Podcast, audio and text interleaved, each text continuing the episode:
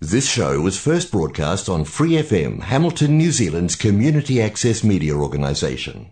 For more information on our lineup of shows and the role we play in the media, visit freefm.org.nz.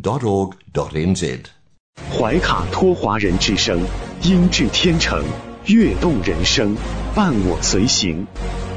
怀卡托华人之声，音质天成，乐动人生，伴我随行。 You are listening to Waikato Chinese Voices. Follow our radio, share the world. 您正在收听的是 FM 八十九点零怀卡托华人之声广播电台节目，我们在新西兰为您播音。听众朋友们，大家晚上好！感谢您如约守候怀卡托华人之声。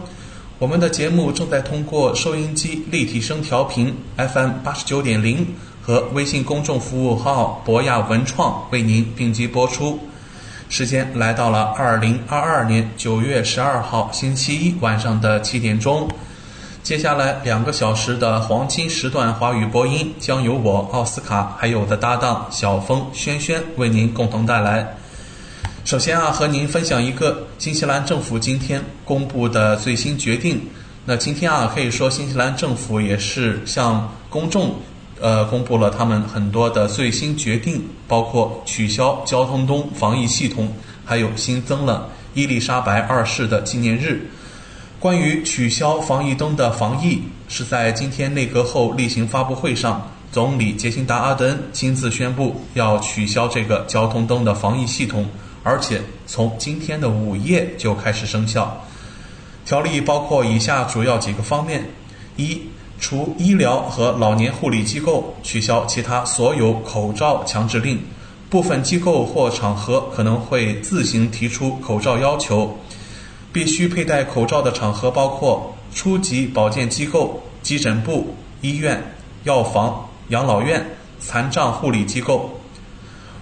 二、仅感染者需在确诊后隔离七天，家庭接触者不必跟进隔离。三、所有政府发布的疫苗强制令将在九月二十六日到期。四、对入境旅客和机组人员也不再有疫苗注射要求。五、将通过假期支付计划继续向商家和雇员提供支持。六、六十五岁及以上新西兰人和五十岁以上毛利人一旦确诊，可自动获取新冠抗病毒药物。总理阿德恩称，之所以有上述决定，是因为他认为新西兰已经准备就绪了。可以说，时隔三年以后，新西兰终于要再次迎来一个边境全面开放的夏天了。好了，那么我们今晚的节目，首先和您见面的栏目是由《中新时报》特约播出的新闻晚班车。天涯不遥远，世界在耳边，声音通四海，资讯传万家。怀卡托华人之声新闻晚班车，聆听中国，感知世界。新西兰时间七点，现在我们进入由新西兰南北岛全国发行的《中新时报》带给大家的新闻晚班车。在接下来的十分钟里，小峰和奥斯卡与您一起回顾新西兰国内新闻。我们首先来看第一条消息：新西兰最新疫情动态发布，今天卫生部报告了一千一百四十九例社区病例。和二百二十五例住院病例。今天社区病例数的七天滚动平均值为一千四百八十例，上周一为一千七百七十八例。今天住院的七天滚动平均值为二百四十七人，上周一为二百七十三人。今天有六人死于新冠，一人七十多岁，五人八十多岁，四名女性，两名男性。三个来自奥克兰地区，一个来自霍克斯湾，一个来自纳尔逊马尔堡，一个来自坎特伯雷。在过去的七天里，平均每天有五人死于新冠。现在共有一千九百五十例死亡被确认可归因于新冠，无论是作为死亡的根本原因，还是作为促成因素。自二月中旬以来，新冠病例首次降至一千以下。卫生部昨天报告了九百八十一例新病例。上一次国内病例少于一千例是在二月十五日，当时每天报告七百四十四例病例。九百八十一例新增病例中，九十二例为再感染，三十例为九十天内再感染。最近几周病例数一直在稳步下降。卫生部上周表示，最新证据显示。新冠在我们社区中下降的真实和持续证据。下面来关注新冠疫情相关报道。政府将在今日决定是否取消交通中防疫系统。一旦取消，实行超过两年时间的防疫限制将画上句号，包括口罩强制令，最快周三生效。由于奥密克戎疫情峰值已过，医院压力开始减缓。总理杰辛达·阿德恩此前一直暗示，交通东防疫系统会在冬季结束后遭到废除。目前，新西兰的病例数字和住院人数处于二月以来最低水平。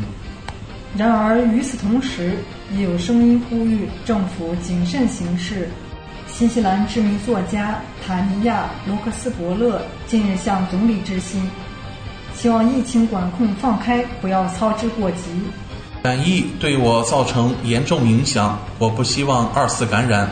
我只是觉得佩戴口罩是如此简单的一件事情。除了罗克斯伯勒，奥克兰华人教师高小川有类似想法，在染疫之前。三十四岁的高一直是一个健康阳光的活力青年，如今却不得不与长新冠慢性症状斗争，从心悸、失眠到焦虑。尽管很多国家已经为长期新冠患者提供了临床支持，但已经是永久居民的高却在新西兰得不到太多帮助。我感到沮丧。失眠让我一整夜都无法入睡，而我还要偿还房贷。对于政府即将宣布的防疫决定，高很担心，像他这样的弱势群体会受到影响。我害怕二次感染。接下来关注交通东防疫系统，总理杰辛达·阿德恩将于周一宣布对戴口罩规则和交通信号灯框架的更新，以及新西兰女王。伊丽莎白二世去世后，新西兰是否会放假全国追悼女王？随着新西兰已经逐步摆脱新冠的影响，目前用于控制新冠病毒传播的交通灯设置的存在，也成为一个讨论的话题。允许政府发布新冠病毒命令的主要法律文书将于周三到期。但坎特伯雷大学专门研究灾害法的詹姆斯·霍普金斯教授表示，对新冠保护框架的交通信号灯系统进行调整将很困难，因为可能会造成公众混乱并影响合规性。他说：“根据五月到期的新冠公共卫生应对法，政府仍有很多选择。”本周内阁会议恰逢对交通灯系统设置进行为期两周的审查。如果新西兰进入绿灯的设置，这将是一年多来最大的放松限制。詹姆斯·霍普金斯教授说：“废除新冠框架的真正问题与作为规则基础的立法关系不大，而与公众合规程度有关。”他说：“如果你今天走在街上，然后去商店，很多人都没有戴口罩。理论上讲，如果取消了新冠框架，那么人们他确实不需要戴口罩。但问题就在于，政府发布的消息在很久之前就让人们产生了混乱。”霍普金斯教授认为，政府可以做更多的事情来为流行疾病做准备，并确保与合适的部门协商。我感到非常沮丧，很多事情的发展都在预料之中。我们知道新冠进入社区会产生什么影响，但政府并没有为此做好准备。下面来关注新西兰公共假期争议。英国女王伊丽莎白二世于上周五去世，新西兰内阁将在今日就潜在纪念活动和公共假期展开商议。政府发言人昨天透露，内阁会在今天下午召开的例行会议中探讨上述两个议题。副总理格兰特·罗伯逊暗示，新西兰可能会增设一个一次性公共假期。目前，澳大利亚已将九月二十二日定为一次性全国公共假期，哀悼女王去世。然而，商会组织不赞成新西兰有类似行动。其首席执行官克里克霍普认为，新假期会给地方商家带来额外负担，哪怕只是一次性。新西兰行业已经承受了疫情带来的重大损失，他建议政府三思。当然，我不是说纪念活动有什么问题，我想很多人都会想要为女王送行，但新增一个公共假期有点太过了，尤其很多商家已经在苦苦挣扎。在他看来，即便是半天价，也会对商家造成伤害。我们倾向于不要。他称，部分商家可能会在纪念活动当天自动关门，那是他们的选择，对吧？但反对把选择强加于商家之上。惠灵顿昨天举行仪式，欢迎新国王查尔斯三世登基，正式公告他成为新西兰、库克群岛、纽埃。和托克劳的国家元首。下面带来新西兰民生报道。当地时间九月十日，新西兰南岛凯库拉镇发生了一起游船倾覆的事故。记者从凯库拉当地警方了解到，事故造成了船上十一人落水，其中六人获救，五人死亡。凯库拉镇镇长克雷格·迈克尔表示。事故原因据信是游船在行驶时与鲸鱼发生了碰撞。事故发生的具体原因仍在调查中。迈克尔在新闻发布会上表示，十日当天，一群游客包船在凯库拉附近的海上游览。游船倾覆事件发生后，当地政府和附近居民都发动起来进行了救援。但由于当天天气阴冷，水温较低。救援工作面临了很大困难，在救援直升机和潜水员的帮助下，十一名落水游客有六人被救起，还有五人不幸身亡。凯库拉是新西兰著名的观鲸圣地，该地的海底从海岸边开始急剧加深，形成了一个毗邻海岸的深水区。凯库拉附近有大量的抹香鲸、座头鲸等大型鲸鱼生活。许多企业提供直升机和船只游览，以便游客可以近距离地观赏鲸鱼、海豚和其他海洋生物。迈克尔称，事发时海水水面非常平静，因此警方初步推测是鲸鱼上浮时与游船发生了碰撞。目前，关于事故发生的具体原因仍在调查中。以上就是今天新闻晚班车的内容。接下来将进入每周一晚上由纽华特产特约播出的一档有关新西兰特产的推荐栏目《纽华好物》。更多精彩马上回来。中新时报 Asia Pacific Times，新西兰南北岛全国同步发行。关注天下，服务新华，即刻关注官方微信公众服务号“中新华媒”。在线读报、华语广播、视频报道，应有尽有。您关心的时政新闻，您关注的生活爆料，您想知道的商业资讯，您想了解的社会百态，离不开您的《中心时报》。您正在收听的是怀卡托华人之声，调频立体声 FM 八十九点零，这里是新西兰中文广播电台节目。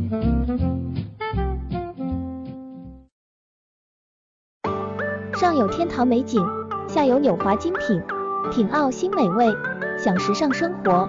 纽华特产，生态领先，欢迎进入纽华好物花园，让我们一起种草吧！选全球特产，还看纽华好物。各位怀卡托华人之声中文广播的听众朋友，主播奥斯卡问候大家晚上好，感谢您继续关注我们的节目。从二零二一年开始，怀卡托华人之声迎来了一位全新的品牌嘉宾。我们请出新西兰纽华特产的好物推荐官，和收音机前和正在线上收听节目的新老朋友们认识一下。大家好，这里是纽华好物，我是你们的种草师小牛，今后就由我来给大家种草啦。小牛晚上好，很高兴在今后的每周一与您共同为听众朋友带来我们的纽华好物。没错，纽华好物是一档介绍新西兰本土特产的栏目，其中“纽”就是代表英文音译的纽西兰，也是华人朋友习惯发音的新西兰，而“华”自然就是中华大地了。纽华特产的名字太有意义了。收音机前和正在线上收听节目的听众朋友，通过哪些渠道可以了解我们纽华特产呢？纽华特产的官方网站是三 w 点 n z i n c n 点 com。这个域名其实非常好记，N Z 代表新西兰英文简称，而 C N 是中国的英文简称，用 I N 连起来，N Z I N C N 其实就是新西兰在中国的意思。嗯，没错，还有一个更简单的办法，听众朋友，无论您用谷歌还是百度搜索“纽华特产”，点击排名第一个搜索结果，就进入我们的官方网站了。是的，大家有什么不明白的，也可以添加我们的微信号“纽华”的汉语拼音全拼 “n i u h u a”，很乐意为大家解答。当然。大家还可以通过每周全国出版的《中新时报》醒目的位置，找到纽华特产最新最全的整版促销海报。嗯，线上购物的确是在疫情期间保证自己和他人健康的安全方式。小牛，我们消费者在纽华网上购物的时候，在支付环节也会更方便吗？嗯，是的，主持人这个问题，相信大家都很关心。数年以来，纽华特产与时俱进，在前期人民币、纽币银行转账的基础上，先后开发并上线银联支付、微信支付以及支付宝扫码支付。您可以方便的使用您喜欢的方式，通过人民币或者纽币进行支付，完全不产生任何手续费。有这样简单便捷的多项选择，真是太好了。下单以后，我们可以看到物流情况吗？没问题，纽华特产在用户后台植入了您的专属物流跟踪系统，保障海淘用户随时掌握国际快递清关的状况，真正让消费者做到全程监控。上周纽华好物通过推荐官小牛的介绍，相信听众朋友对于 Healthy Care 羊胎素胶囊、童年时光儿童维生素 C 口服液。挪威小鱼、婴幼儿鳕鱼鱼肝油以上产品有了一个比较详细的了解。那么今晚的节目，我们和大家聊些什么话题呢？小宁知道，有很多人饮食不规律，肠胃缺活力，辛辣不能停，肠胃负担大，外卖一族，胃口不佳，护胃成为很多人的日常。没错。听说最近有一个迪丽热巴的同款 Swiss 维生素 C 加麦卢卡蜂蜜咀嚼片，随餐或餐后来一粒，柠檬蜂蜜好口感，轻松嚼着吃，休闲护胃两不误。是的，新西兰麦卢卡蜂蜜是新西兰宝藏蜂蜜，能有效支持胃肠道健康，搭配维生素 C。双重成分，帮助清除自由基，使坏菌清道夫，支持胃肠健康，保护胃肠黏膜，帮助身体保持住日常好状态，休闲快乐每一天。Swiss 包装全新升级，全新包装上市，新旧包装将随机发货，最终以您收到的为准哦。产品始终质量如一，请您放心购买。嗯，那请小牛具体来给大家介绍一下纽华的 Swiss 维生素 C 加麦卢卡蜂蜜咀嚼片吧。好的，，Swiss 维生素 C 加麦卢卡蜂蜜片，主要成分为麦卢卡蜂蜜和维生素 C。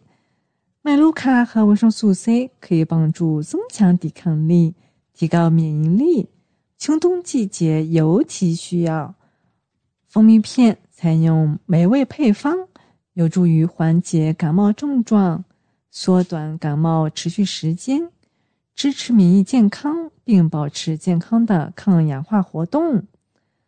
它含有维生素 C，来源于金胡维果萃取。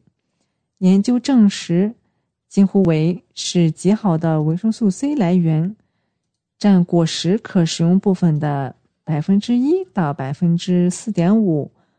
除了当做食物和果汁消费以外，还富含维生素 C，而存在于天然保健品。维生素 C 是一种人体正常代谢必需的辅酶。人类大多数是从饮食获取这种维生素，缺乏这种水溶性维生素会导致坏血病。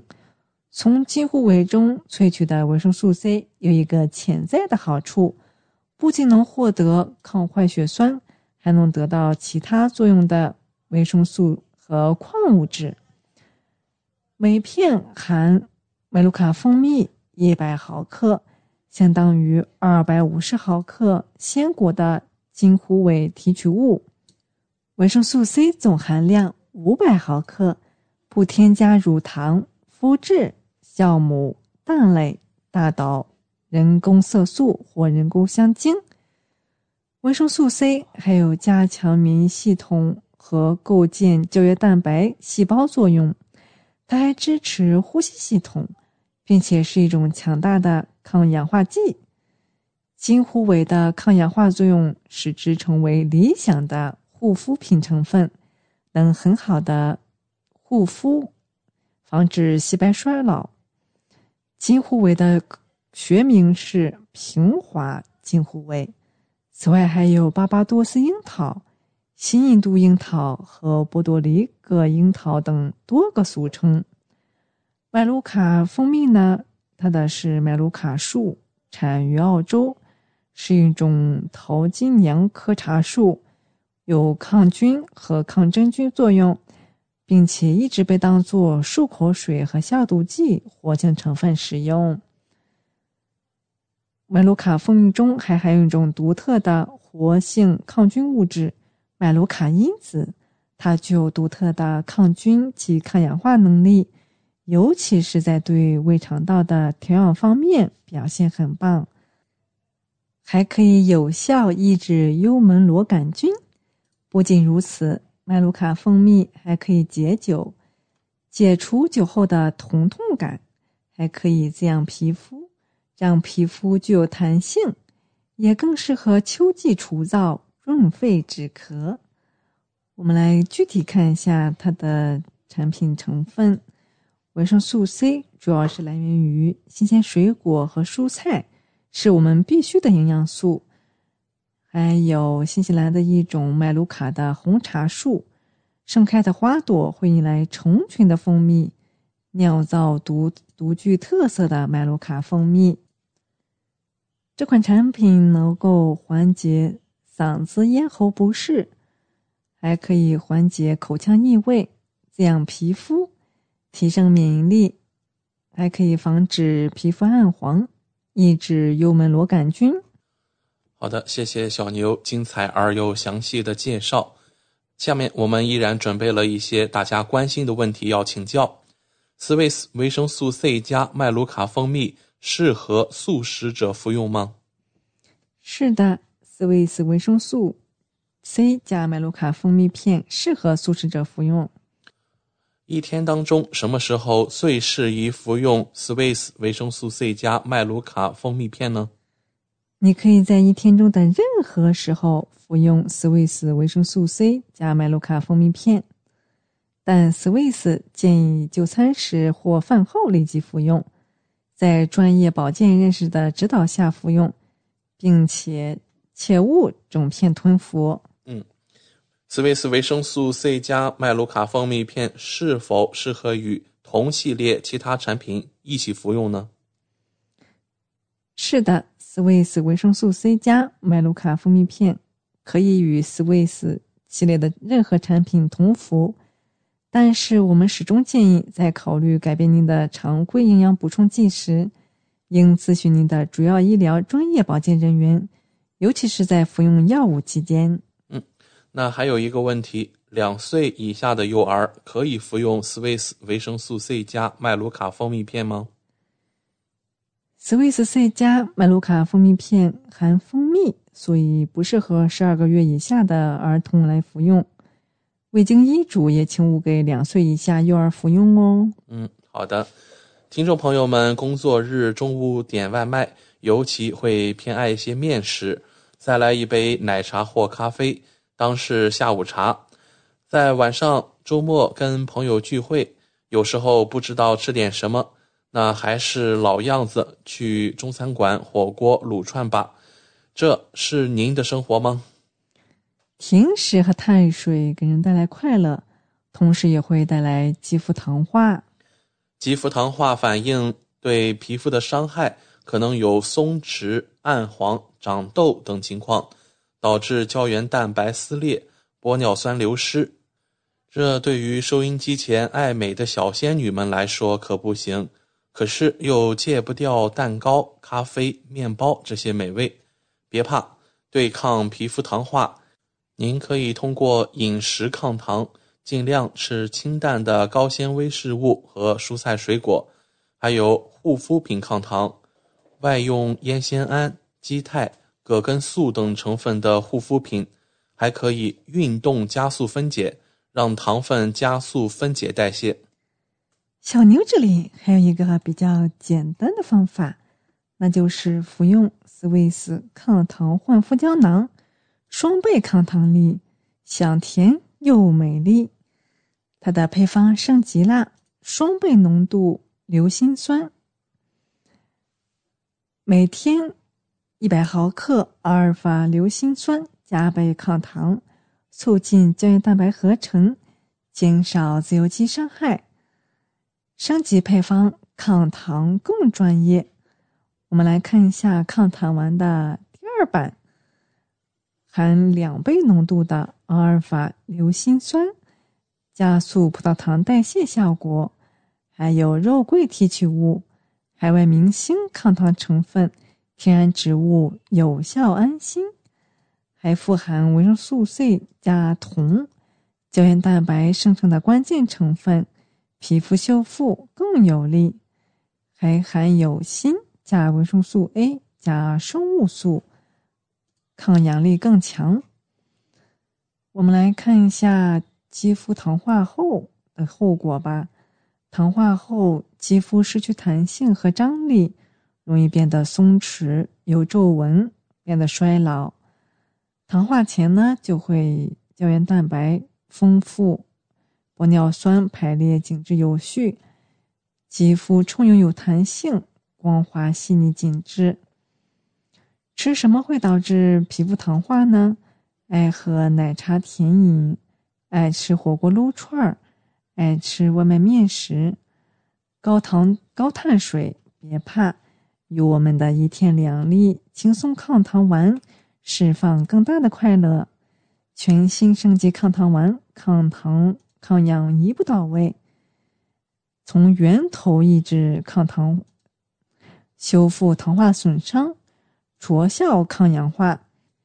首先能够加倍从源头抑制糖化，全新升级王牌抗糖成分，两倍用量的阿尔法硫辛酸，临床都在使用的抗糖成分。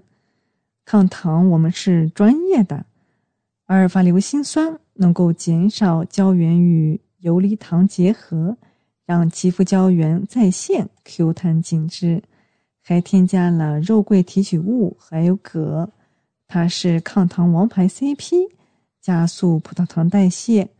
肉桂提取物是风靡海外的天然控糖植物，对抗高糖高热量西式甜点高频添加，还有铬。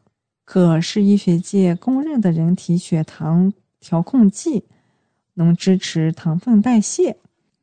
还有就是能够修复糖化损伤，还有的维生素 C 加铜可以促进内源性胶原蛋白合成，更新受损胶原蛋白，焕发肌肤 Q 弹活力。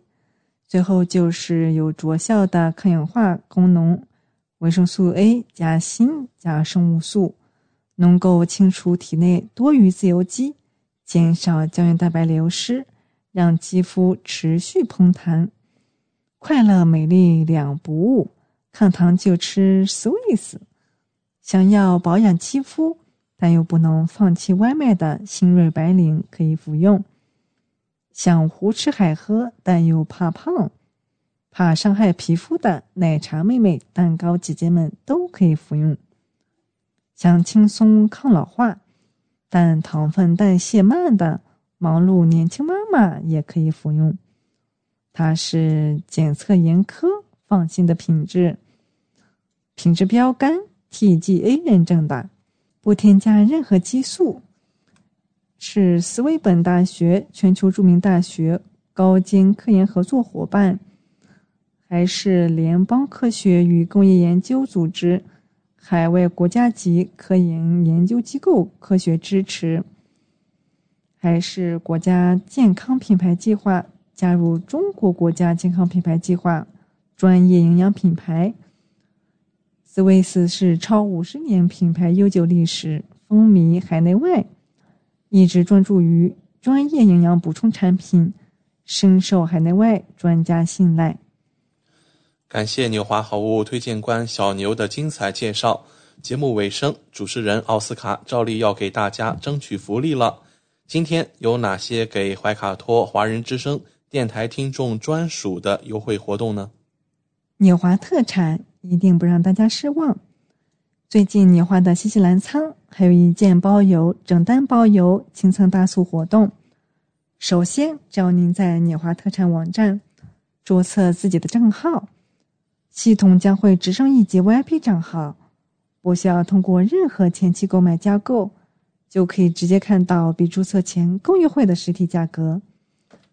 同时，您购买的数量越多，会员体系升级的越高。后台看到的价格体系就会更好，真正让利于消费者。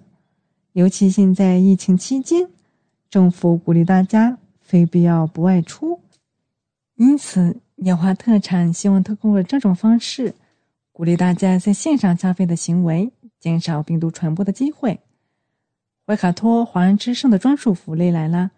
如果还想更多的了解我们的好物，听众朋友可以添加微信客服“纽华”的汉语拼音全拼 “n i u h u a” 联系我们。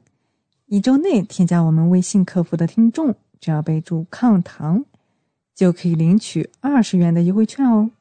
这是怀卡托华人之声听众朋友的专属福利，通关密码只在本台播放，而且每周都不一样，还请您注意收听啦。感谢纽华好物推荐官小牛。带给怀卡托华人之声的专属优惠，期待下周同一时间您继续带我们分享纽华好物。请各位听众朋友别忘了谷歌和百度搜索排名第一的纽华特产，或者可以随时添加我们的微信客服“纽华大汉语拼音全拼”，就可以看到我推荐的超多好物啦！谢谢大家，谢谢小牛做客怀卡托华人之声。纽华特产立足澳新本地，为世界各地消费者与生产公司之间打造了流畅的沟通渠道，避免不必要的中间商，厂家直接供货，一手货源保证。纽华特产现已具备澳大利亚、新西兰、德国、香港、韩国、泰国、英国七地大型仓储仓库，与知名品牌商联手合作。涵盖千余种保健、强身、养生等特产品，丰富了海内外客户的选择，成为广大代购和电商首选平台之一。请大家每周一晚七点十分锁定怀卡托华人之声，我们和纽华好物推荐官小牛在这里不见不散。上有天堂美景，下有纽华精品，品澳新美味。享时尚生活，纽华特产，生态领先。欢迎进入纽华好物花园，让我们一起种草吧！选全球特产，还看纽华好物。您正在收听的是怀卡托华人之声，调频立体声 FM 八十九点零，这里是新西兰中文广播电台节目。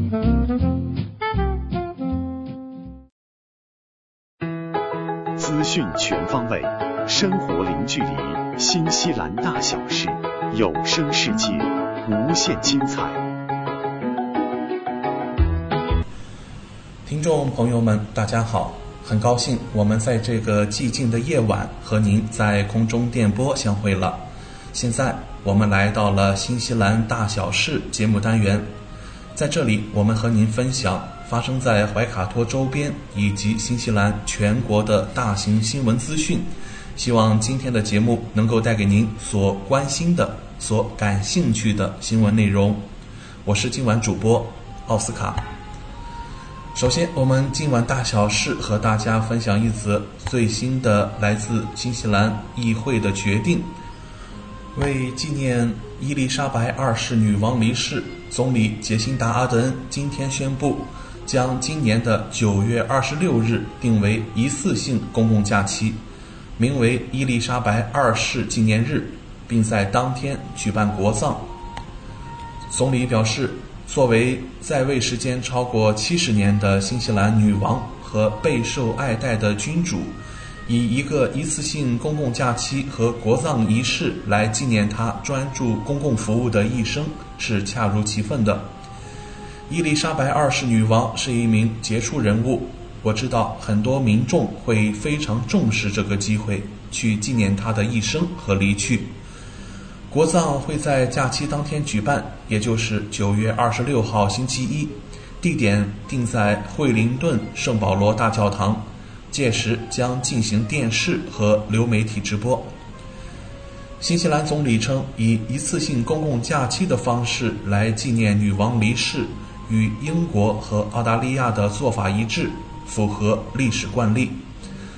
此外，阿德恩还确认会代表新西兰和总督一同前往伦敦参加女王葬礼，本周三启程。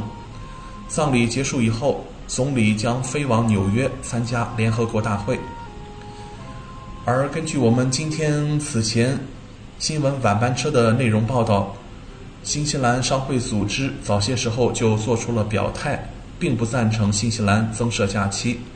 首席执行官认为，新假期会给地方商家带来额外的负担，哪怕只是一次性。企业已经承受了疫情带来的重大损失，因此他建议政府三思。与此同时，我们看到来自新西兰内政部和储备银行的消息，在伊丽莎白二世女王去世以后，新西兰货币、护照还有国歌将会有一些新的变化。女王已经在苏格兰的巴尔莫勒尔城堡去世。她担任包括新西兰在内的许多英联邦国家的国家元首长达七十年。在她去世以后，人们对印有她名字的形象的货币和护照也提出了一些疑问。新西兰护照上面印有女王的形象以及女王陛下，还有伊丽莎白二世女王的字样，这将继续有效。内政部发言人说，新西兰护照仍然有效，可用于旅行和作为身份证明。那么，在未来，护照将会以新郡主，也就是查理三世国王的名义签发。储备银行表示，女王去世以后，新西兰的纸币和硬币设计并不会立即受到影响。现在市场上流通的上面印有伊丽莎白二世标志的二十纽币的纸币。仍然是法定的货币，需要几年的时间才能够推出以国王查理三世为头像的硬币，甚至需要更长的时间，直到二十纽币纸币的库存全部用完。所以可能会在未来几年内继续使用现有库存的二十纽币的纸币。这些纸币很少发行，储备银行并不打算销毁库存或缩短现有纸币的寿命。储备银行发言人说：“这将是一种浪费和糟糕的环保做法。”一旦获得查理三世国王的批准，将与为多个英联邦国家的铸币厂合作，对硬币上的图像进行更改。国王头像的硬币与女王头像的硬币差不太多，而向新头像的过渡将需要数年时间，因为目前有足够的库存来确保不会出现供应变化中断或需求突然增加。我们再来看一下新西兰国歌。那至于新西兰的国歌，也将会有一系列的变化。文化和遗产部的格伦尼斯·菲利普·芭芭拉说：“上帝保佑女王，自1840年以来一直是新西兰的传统国歌的一部分。自1977年以来，新西兰有两首同等地位的国歌：《上帝拯救女王》和《上帝保卫新西兰》。”而当查理三世宣布继承王位时，措辞将会变为“上帝拯救国王”。我们再来看新西兰法院方面，首席大法官海伦·温克尔曼说：“新西兰的法院今天将继续开放。”他在一份声明中说：“法院的旗帜将下半旗，如果法官愿意，他们已被邀请在法庭上见证这一事件。”那在其他方面，也就是在法庭诉讼程序中有许多变化，包括女王大律师将会变成国王大律师，刑事案件被将会命名为 The King vX，这些更改将会立即生效。可以这样说，伊丽莎白女王的去世在世界范围内引发了哀悼，但她也同时重新引发了许多国家。关于是否是时候与君主制断绝关系的讨论，这其中就包括新西兰。上周，女王在她的巴尔莫勒尔家中去世，享年九十六岁。她的去世引发了全世界的哀悼。那下周一也将举行国葬。虽然许多新西兰人正在哀悼女王的去世，但其他人认为。现在是新西兰与君主制断绝关系的合适时机。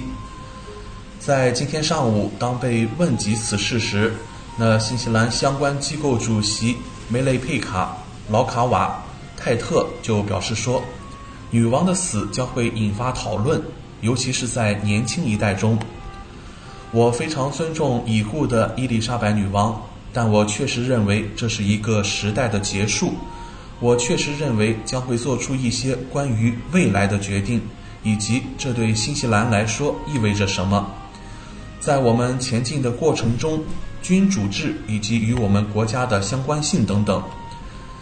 劳卡瓦泰特继续表示说：“啊，多年来一直有人在考虑这个问题，但显然他们在伊丽莎白女王去世之前不想做任何事情，这是可以理解的。”但现在，他确实为这些对话打开了大门。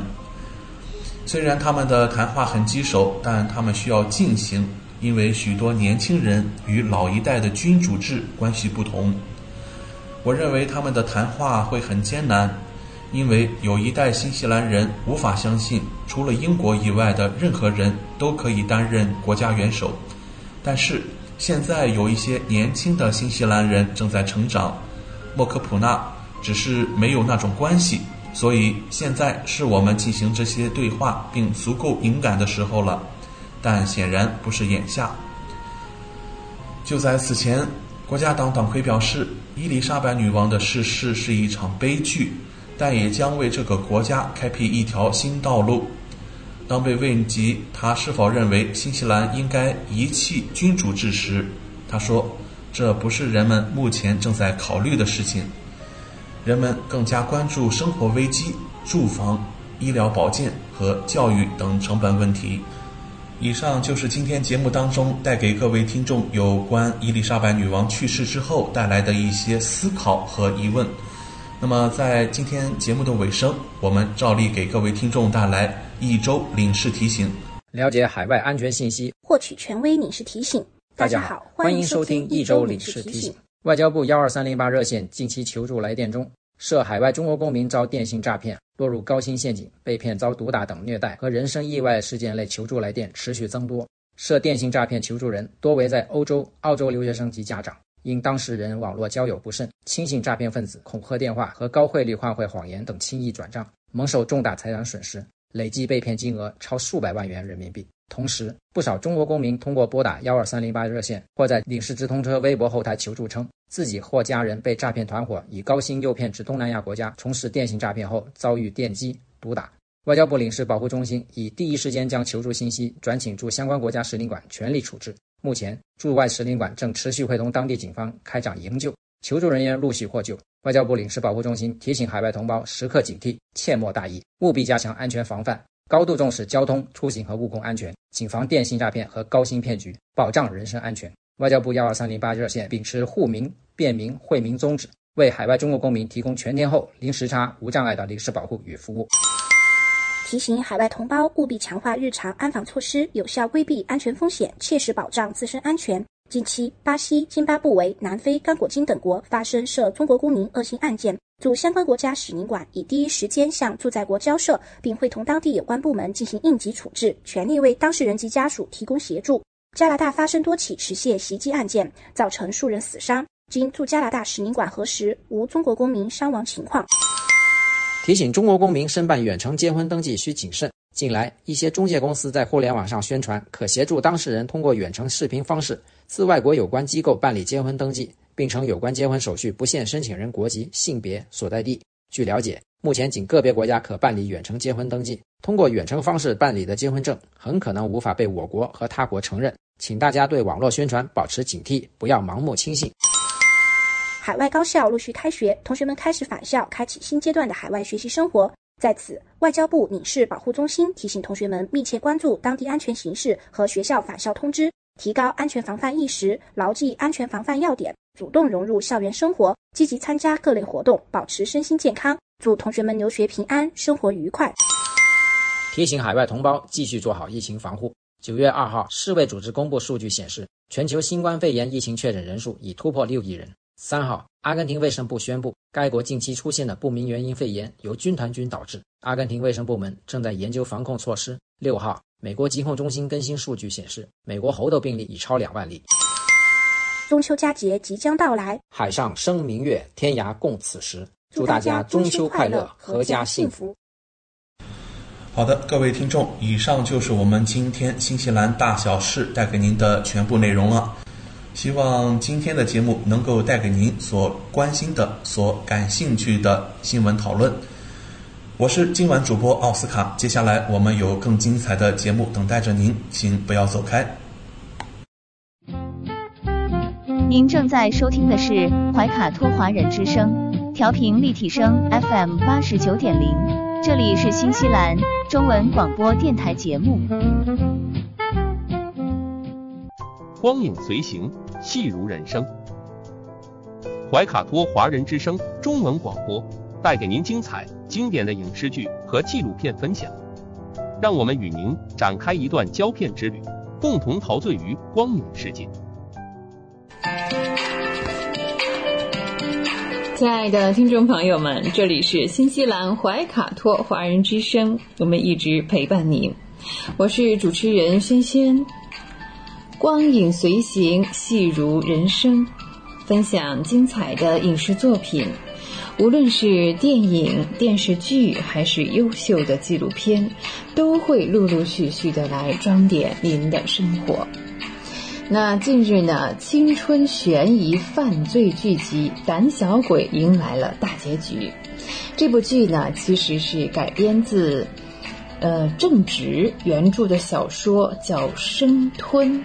它由柠檬影业、优酷联合出品，由欧豪、王延辉等领衔主演。《胆小鬼》呢是以一桩悬案开场的，那故事呢是围绕四位年轻人展开，其中王玉文扮演的黄叔是悬案中的重要人物。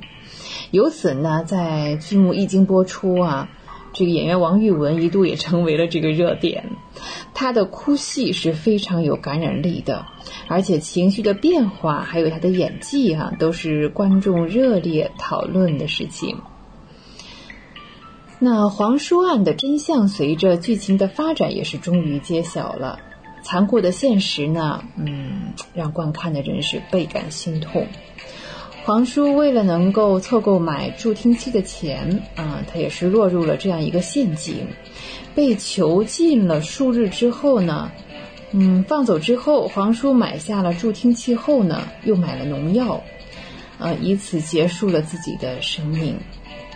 在购买助听器。之后啊，然后前往了专房这样一段戏当中，演员王玉雯将黄叔经历过毁灭性打击之后的神态表现得淋漓尽致。那双已经失去了光彩的眼睛，虚弱到无形的身体。那到达专房之后呢，黄叔给秦理戴上了助听器，并且了告诉他了自己的遭遇。说话间呢，这个中毒的症状已经开始表现出来哈。秦丽也察觉到了异样，嗯，但是皇叔呢，他阻止让秦理来救他，并且用刀在身上刻下了一个火炬的图案，然后呢离开了人世。所以，其实胆小鬼啊，并不只是四位少年十年的人生变迁，同时呢，也是两起跨越时空啊。在作案手段上高度相似的命案为线索，透过抽丝剥茧的解密这个过程来窥探人心，同时也见证了勇敢的力量。这部剧集啊，虽然不太长啊，好像是只有十六集。那拍摄的地点呢是在辽宁鞍山，但是从第一集开始啊，这剧情就蛮扣人心弦的。第一集当中啊，那时候还是一九九九年的冬天，火车桥下呢，一伙人是劫持了出租车的车主，然后把他杀害了。杀害之后呢，藏在车的后备箱里。机床厂的厂长哈正在等着这个工资哈，那么机床厂的所有人的四个月的工资，他心里是非常着急的。他一定要亲自迎接到才能放心。那取款的路上呢？哎，半路上就遇到了打劫的，结果是人财两空。在中学的门口啊，值班生呢对男生的头发正在进行检查。那秦理被拦在了门外啊，说他这个鬓角太长是吧？为了避免扣分呢，他就用剪刀剪掉了鬓角的这个接近的头发。上课的时候呢，班主任让大家清点一下人数。哎，这时候呢，胡开智说啊，冯雪娇还没到。话音刚落，冯雪娇走了进来，这当然了，也得挨顿批哈。冯雪娇呢，让秦理帮忙写写数学作业，然后告诉他呢，早上家门口发生了枪战。嗯，秦理啊，开始并不相信冯雪娇的话啊。这时候呢。哎，班主任被叫了出去，之后呢，又带进来一个个子比较高的女生，叫做黄叔。原来黄叔啊，其实是作为转学生进入了这个班的。因为她的长相非常的甜美，所以呢，很快受到了同学们，特别是男生们的关注。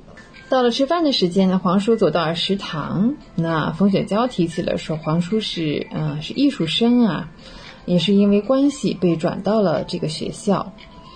啊，当然了，这当中呢，男生看着黄叔的眼睛都是直愣愣的哈。啊，我们再回到这个案件当中，抢劫案的目击人啊，是一位呃修鞋的师傅。呃，案发的当天呢，就把事情告诉了警察，并且提到呢，几天前还有一个骑摩托的人总是在这个现场转悠。哎，警察知道这些情况之后呢，嗯，应该说是比较积极的信息吧。就开始勘察现场，抢劫案和这个南塔鞋城案。就是呢，当时是九九年特别流行一首歌，是梁咏琪的《胆小鬼》啊，这是真的啊。嗯，说起来，当时我我的一些同学还一直在单曲重播啊，单曲重放这首歌，确实是蛮好听的啊，非常上口，听起来是轻松愉快的心情啊。好，那么时光一转呢？嗯，随着镜头呢，我们突然间就来到了二零一一年，穿越了哈。二零一一年的秦理依旧听着这首《胆小鬼》哈。就连修车的时候也是循环播放。那再看冯雪娇呢，到麦当劳来买汉堡，碰上同学呢，又一起叙叙旧。那还是在二零一一年这个冬天，秦理正在是在玩着游戏哈，哎，这时候呢，突然收到了网友万里无云的留言，要拿回属于自己的东西。那秦理便穿上了衣服出门，然后提前呢安装好了这个监控装置。随着镜头的穿越呢，我们又回到了一九九九年的十二月。嗯，秦理骑车哈，真是连人带车摔到了地上，裤子呢还摔破了一个大洞。他醒过来呢，看到桌子上放着钱和已经补好的裤子，他知道，哎，这一定是爸爸做的，心里非常感动。警察局呢，继续的探案呀，所以还要审问一下歌舞厅的人。嗯，歌厅的人呢，整个的作案过程呢，都坦白了下来。班上的班主任给同学们布置了作文，要求写八百字啊，那就写两句话行吗？嗯。为什么老师问他？他说：“因为我要学数学。”好呀，嗯，虽然说只有短短几句话啊，老师让他在班上读出来，但是却很让人动容。秦理呢，带着父亲留下的钱啊，购买了篮球。虽说这个钱不太够啊，嗯，当时呢，黄叔还帮他补，主动的补上了一些差价。这时候知道呢，他是为了朋友买的之后呢，呀。啊，可是加分很多是吧？哈，学校的这个文艺表演选人，那个冯雪娇呢，给大家跳一段舞，也是因为小时候学过哈，像这个新疆舞啊，就大家哈哈大笑的结果哈。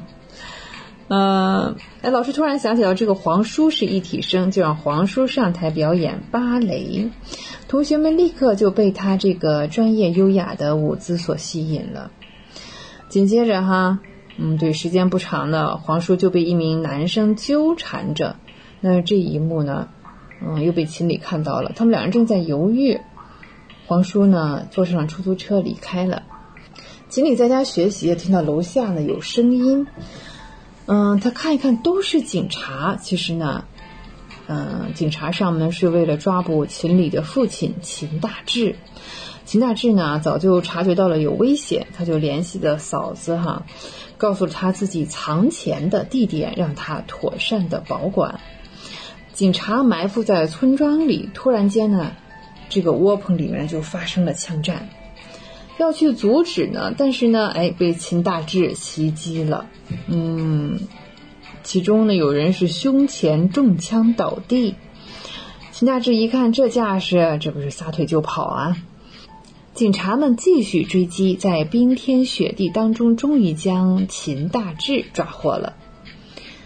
这时候呢，警察在审讯秦大志哈，因为两个人说起来很巧，都有当兵的经历，那就聊着聊着聊到了秦大志有两个孩子，其中有一个卧床，他是需要长期住院啊，这个钱也少花不了，那就是秦大志为什么走上了抢劫啊违法这条道路。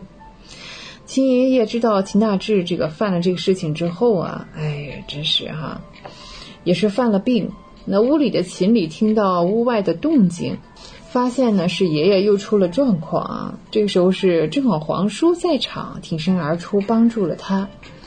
哎，这也让冯雪娇对黄叔的态度也很转变了哈。好，关于这一部《胆小鬼》啊，最近比较火的电视剧呢，我们先聊到这里。光影随行，戏如人生。非常感谢您的时间，晴轩又要与您说再见了。怀卡托华人之声与您常相伴，下期再会，再见。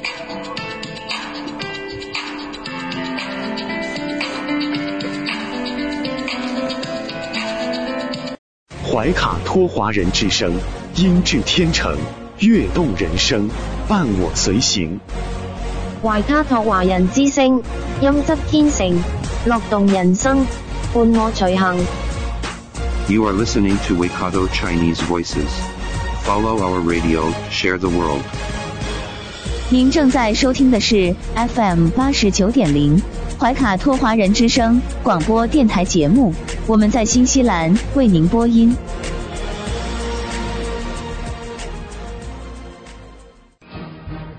观点改变生活。动态触手可得中新时报特约节目《全球新闻纵览》，关注大千世界，传播价值资讯。怀卡托华人之声整点播出。事、国事、天下事，事事关心。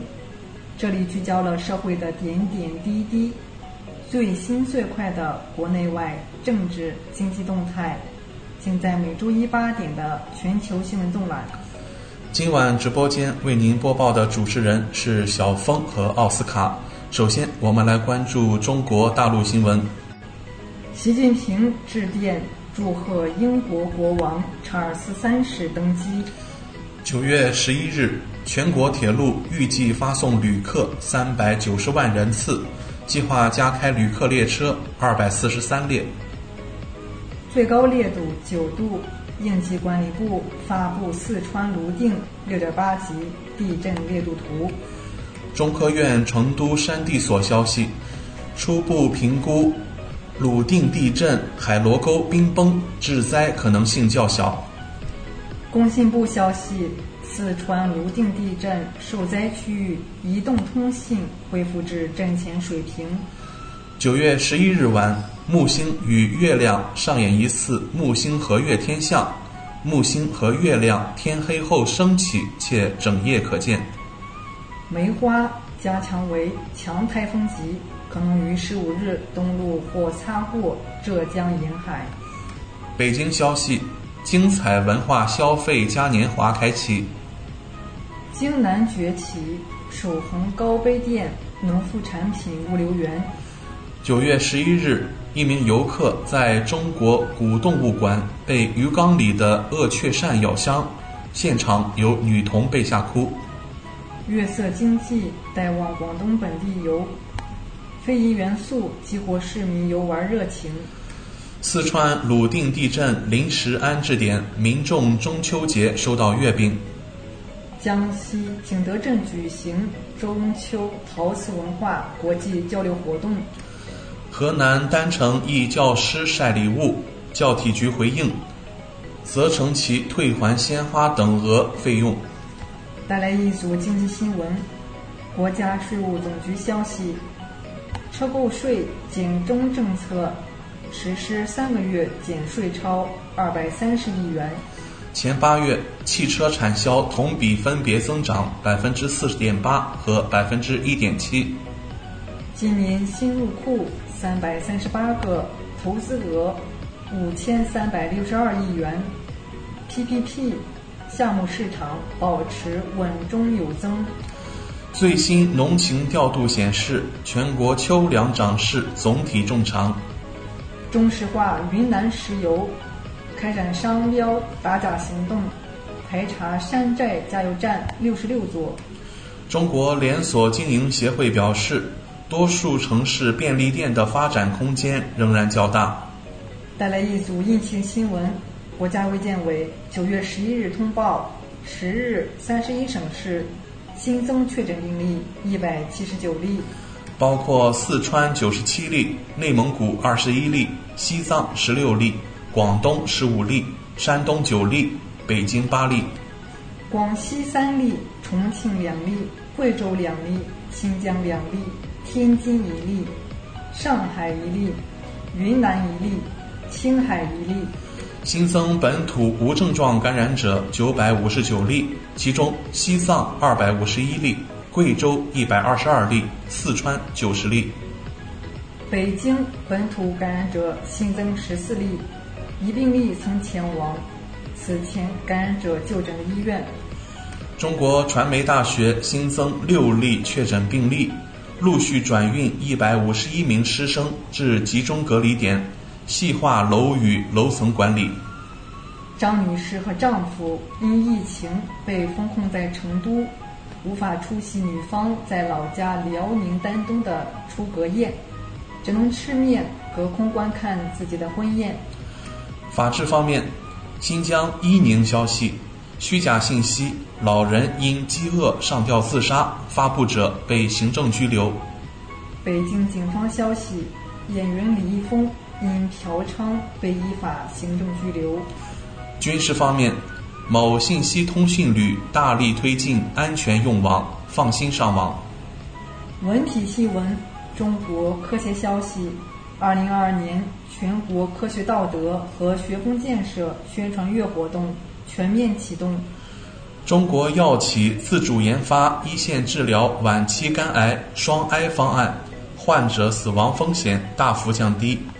全面展现苏轼书法艺术成就，苏轼书法全集图录特展亮相重庆。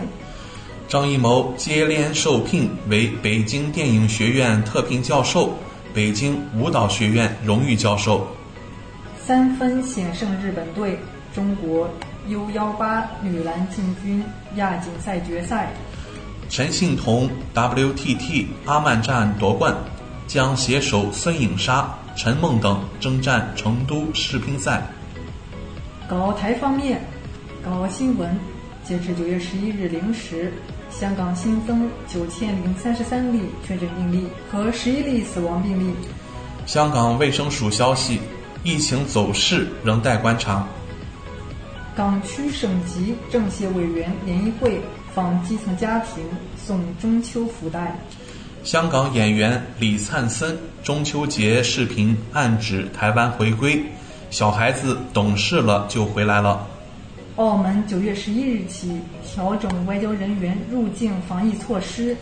年底前，澳门将举办超过三十五场会展活动，助力行业复苏。台湾新闻，九月十一日，台湾新增三万两千一百二十八例确诊病例，新增二十九例死亡病例。台风梅花逼近，台湾气象部门发布警报。国际方面，外交部就没网络攻击西工大提出交涉。坦桑尼亚桑吉巴尔总统向中国医疗队授奖。联合国秘书长古特雷斯在巴基斯坦西南部洪灾重灾区慰问受灾群众。古特雷斯视察了被此次洪灾严重损坏的世界文化遗产摩亨朱达罗古城遗址。俄罗斯科学家警告，美国一颗卫星在轨道上发生解体，危及其他航天器。截至北京时间二零二二年九月十一日二十一时二十分，美国约翰斯霍普金斯大学统计数据显示，全球累计确诊六亿零八百四十万五千二百五十六例，其中死亡六百五十一万三千九百三十五例。美国累计确诊新冠肺炎病例九千五百二十四万两千七百五十例。累计死亡病例一百零五万零三百一十八例。拜登在五角大楼出席九幺幺事件二十一周年纪念仪式。美国俄勒冈州面临极端火灾风险，多个地区被下令疏散，数千用户停电。美国司法部和特朗普分别提名审查海湖庄园文件的特别主事官。特朗普内部讲话流出，不否认曾想用火箭轰炸墨西哥毒贩老巢。美国佛罗里达州捣毁人口贩卖组织，一百六十人被捕，包括警察局副局长。美共和党就芯片问题警告苹果公司，如果从一家中国半导体制造商那里为新款 iPhone 十四采购存储芯片。它将面临国会的严格审查。乌克兰军方称，九月初以来已重新控制三千多平方公里土地。英国女王伊丽莎白二世葬礼将于九月十九日在伦敦举行，灵柩离开巴尔莫勒尔堡前往爱丁堡。英国首相将陪同国王出席全国哀悼活动。已故女王纪念活动上。哈里王子和妻子梅根与威尔士亲王威廉和王妃凯特久违同框。金正恩施政演说，当务之急是解决吃的问题和消费品问题。伊朗外交部回应英法德三国关于伊核问题谈判的指责。应发挥更积极的作用，而不是破坏谈判的外交趋势。超三万起，巴西亚马逊雨林八月火灾数创十二年纪录。北京时间二零二二年九月十一日七时十分，印尼苏门答腊岛南部海域六点五级地震或引发局地海啸，不影响中国沿岸。北京时间九月十一日七时四十六分，巴布亚新几内亚发生七点六级地震。以上就是今天全球新闻纵览带给您的全部内容。主播小峰和奥斯卡，感谢您的收听。中新时报 Asia Pacific Times，新西兰南北岛全国同步发行。关注天下，服务新华，即刻关注官方微信公众服务号“中新华媒”，在线读报、华语广播、视频报道，应有尽有。您关心的时政新闻，您关注的生活爆料，您想知道的商业资讯，您想了解的社会百态，离不开您的《中新时报》。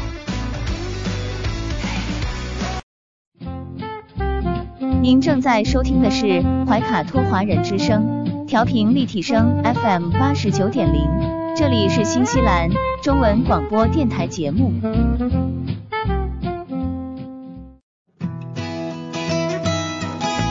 分享读书的快乐，重温经典的感动。怀卡托华人之声今天读书，甄选全球文坛精品，和您一起读好书，好读书。共品文化大餐。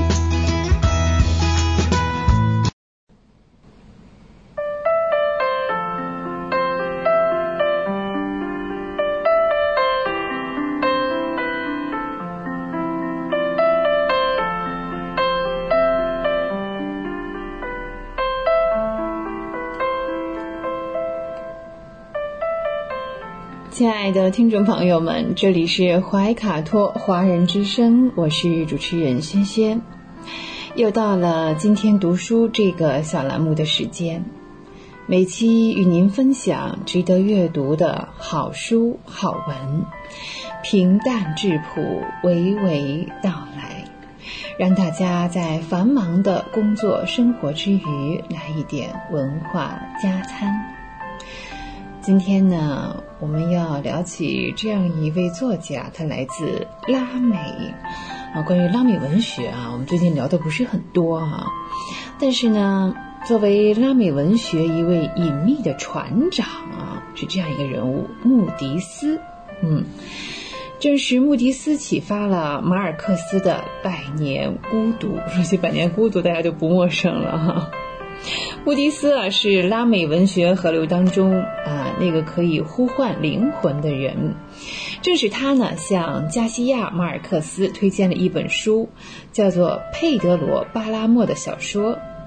那马尔克斯看过之后呢，非常的受震撼，呃，几乎是倒背如流啊，也由此启发，开启了《百年孤独》的创作。穆迪斯啊，在这么多的作家当中啊，没有谁能像他一样关心他人，尤其是乐于提携后辈。在物质层面啊，穆迪斯竭力的帮助那些贫困不得志的艺术家和诗人。嗯，他让人们相信哈，嗯，这个搞文学创作不至于在这个世界上饿死。呃，也很难说哈，他人生种种也有一些比较放纵的行为，是否也影响到了拉美文学整体的气质？追逐诗歌与艺术的这个疯魔，向死而生的生命意志，那这些穆迪斯写作中追逐的主题，后来在拉美文学巅峰时期的作品当中，都能找到相关的嗯作品呢。虽然在拉美文学发展当中有着相当重要的地位，但是呢，穆迪斯的作品，他的嗯译介还是蛮少的，翻译过来作品并不多，所以呢，他的世界以及他这个知名度啊，在我们这边不是那么的高。在今年呢，这样一本书呢被翻译成了中文，就是马克洛尔的《奇遇与厄运》。啊，这是一部历时六年啊写完的。嗯，这个曾经围绕在他人的描述当中啊，隐秘模糊的这个船长穆迪斯，终于让我们看到他的文学上的面目啊。阿尔瓦罗·穆迪斯啊，嗯，十几岁就在诗歌的世界里航行，是一位创作大师。就像一个派对精英或者是交际达人，无论走到哪里，他都是焦点。有他的地方啊，立刻就能热闹起来。正是这样一个看似是玩世不恭的人啊，可是创造出了一个充满史诗性的、嗯，悲剧色彩的又很浪漫的一个传奇形象，是一个永远流浪的瞭望员——马克洛尔。马尔克斯啊，在谈到这本书的时候这样讲，说我们其实都是马克洛尔，嗯，是无疑将马克洛尔视作了一种原型般的存在。穆迪斯本人也这样说啊，说马克洛尔呢，呃，是我已成为、未成为和未坦白的一切，是我想成为、应成为但不曾成为的一切。马克洛尔是我的一个写照，是我的荣耀。在书中啊，马克洛尔少年的时候呢，就做了瞭望员。瞭望员在船上哦，他爬上桅杆，独自在夜晚的海风中面对浩瀚而孤独的海洋。后来不做瞭望员了，他也没有真正的离开过大海。每次上岸不多久啊，就忍不住要嗯返回这个港口，去海上对嗯生命的虚无哈，这是一种对抗。穆迪斯的少年时光也有一部分是在海上度过的。他一九二三年出生在哥伦比亚的首都，父亲是一位外交官。两岁时呢，全家跟随着父亲搬去了比利时布鲁塞尔。穆迪斯后来呢？穆迪斯后来在那里的一所耶稣会的这个学校读书。就这样，穆迪斯的童年呢，在欧洲和哥伦比亚之间交替的度过。每年暑假，他也会乘坐，就是一半是载货、一半载人这样的船，哈，往返于两个大陆之间。这样的生活一直到一九三四年，大概是穆迪斯十一岁的时候，他的父亲去世了。那同家人一起呢，回到了哥伦比亚生活。在那里呢，哥伦比亚的咖啡是很出名的。对他的祖母啊，有一个咖啡的种植园。他第一次体会到热带生活的风情，这也是之后无论在他的小说还是诗歌当中。都能时常的，就是闻到大海的味道哈。哦，他说呢，我所写的一切都是对那个角落的记录和赞颂。我的梦想、我的思念、我的欢乐都由此诞生。穆迪斯说，如果在天堂他没有看到外祖母的咖啡树，他会觉得这是一个假的天堂，自己受骗了。马尔克斯曾经评价呢，阿尔瓦罗·穆迪斯的全部作品，连同他的一生，都在确信无疑地传递着一个信息：失落的天堂再也无法找回来了。那这个失落的天堂，对于穆迪斯本人来说，一定包含着祖母的咖啡树。没有人知道这个马克洛尔来自哪里哈，这个书当中的人物，就像没有人知道他的名字应该用具体哪一种语言来读一样啊。这个人物自己似乎也在漫长的惊险的流浪生涯中忘记了他的来处，或者说哈，随时可能降临的这个危险，让他没有时间去回顾那么多了。在一次为了运送货物啊，他并不知道啊自己卷入了一场走私军火的生意。实际上呢，去向咖啡种植园主去购买骡子的时候哈，嗯，他想起了幼年的时候在这一片土地上是怎么样度过的。那一次呢，也许是他在持续流浪的人生当中啊，为数不多的一次，他想留下来、想停下来这样一个念头。哎，但是命运啊，没有配合他哟。可惜啊，这个咖啡园在战火当中毁于一旦。步入晚年的马克洛尔面对着一片河岸的咖啡种植园，回忆起自己的人生。嗯，他说：“我愿意缩短生命，去换取童年时光般的幸福。”啊，聊完这本书当中这个人物啊，我们再看穆迪斯啊，很小的时候开始写诗，但这些早年的诗保存下来的并没有那么多。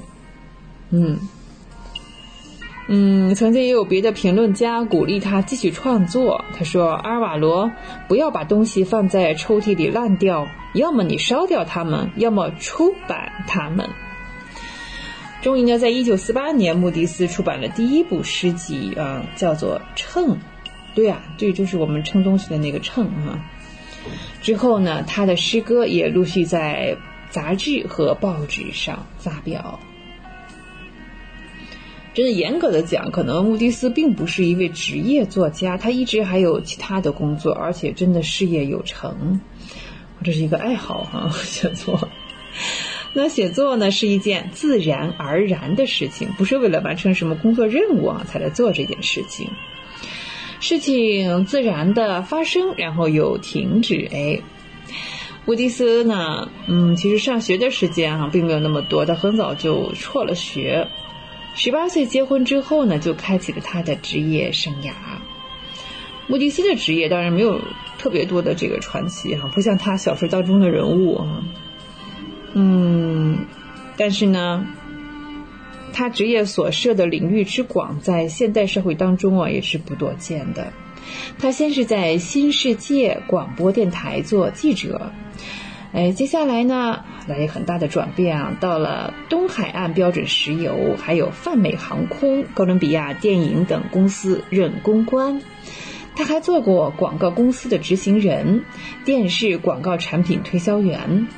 同时呢，为电视剧《铁面无私》配过音。墨西哥的作家胡安·比列罗曾经开玩笑说：“哈，哎呀，穆迪斯这一代人啊，我都是听着穆迪斯的配音长大的。”一次呢，穆迪斯在墨西哥的餐厅里吃饭，邻桌有人听到他说话的声音啊，可能当时那个电视剧还在热播，误以为他就是剧中的人物，冲过来呢就要跟他动手啊。可能是个反面人物吧。从某种程度上来说呢，从事的工作和文学创作在穆迪斯这里是齐头并进的，但是呢，他们又不矛盾，不是割裂的。嗯，两者的关联就在于他们所提供的经历，像前往世界各地去推销电视节目，同时呢也冒险进入丛林寻找石油，又和船长们一起穿越热带雨林。穆迪斯说：“我的生活变成了一次漫长的旅行，我在不同的情况下遇到成千上万的人，这就像我童年的延续。啊，有温度，会思考，爱生活。以上就是本期的今天读书，我们分享的是拉美文学的船长穆迪斯。”我是轩轩，这里是怀卡托华人之声。下期节目我们再会，再见。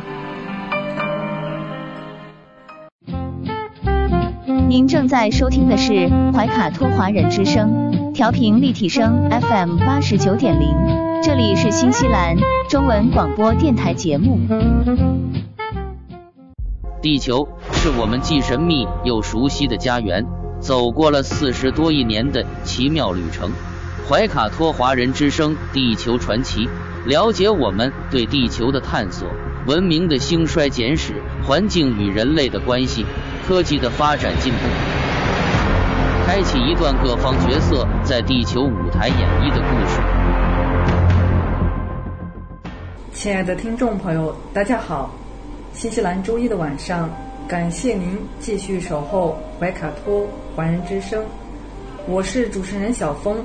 本期节目，我们将要和听众朋友们一起来分享以下几个主要纪念日，他们分别是九月十六日的国际臭氧层保护日，本周五同一天的中国脑健康日，九月十七日本周六的中国老年痴呆防治日，以及九月十八日世界水监测日和同一天的九一八事变纪念日。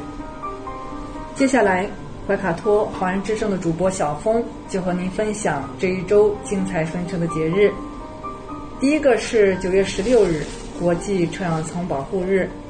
为唤起公众环境保护意识，在联合国的组织下，世界各国先后于1985年和1987年通过了有关保护臭氧层的国际公约，保护臭氧层维也纳公约。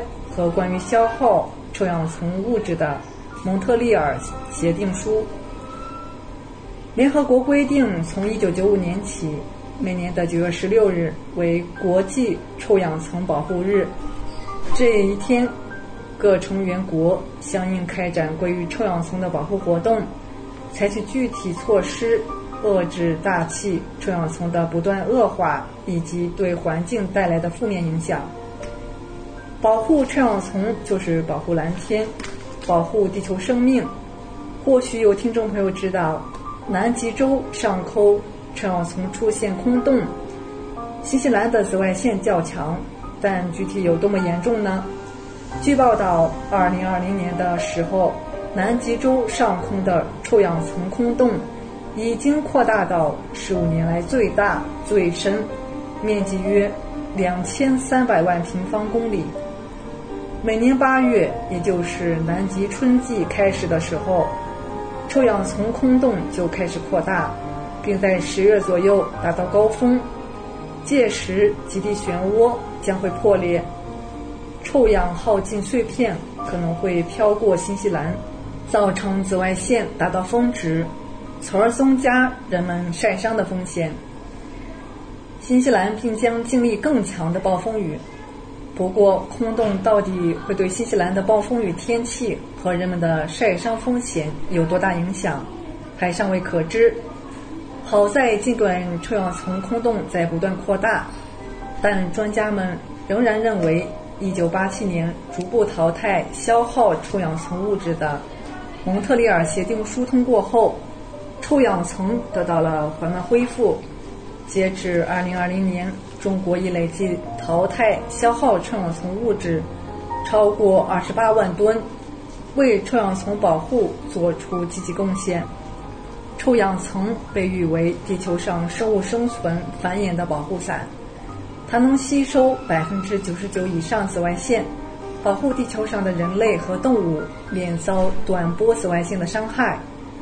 过多的紫外线进入人体会造成皮肤癌。臭氧还可以吸收太阳光中的紫外线，并将其转换为热能加热大气。在对流层上部和平流层底部，如果臭氧减少，则会产生地面气温下降的动力。臭氧层空洞会造成哪些影响呢？首先是对人类的影响，损害眼睛、角膜和晶体，增加白内障患者人数。增加某些癌变的数量，易使人类和动物患皮肤癌，危害免疫系统，增加传染病的发病率，对植物的影响，破坏树木正常生长，减少一些森林种类的数量，影响敏感的农作物，如西红柿、黄瓜、甜瓜、大豆和大米等，破坏生长，减少产量，对动物的影响。增加家禽患病率，导致减产，对幼鱼生长和水体产生影响。臭氧层消耗导致海洋鱼类每年减少数百万吨。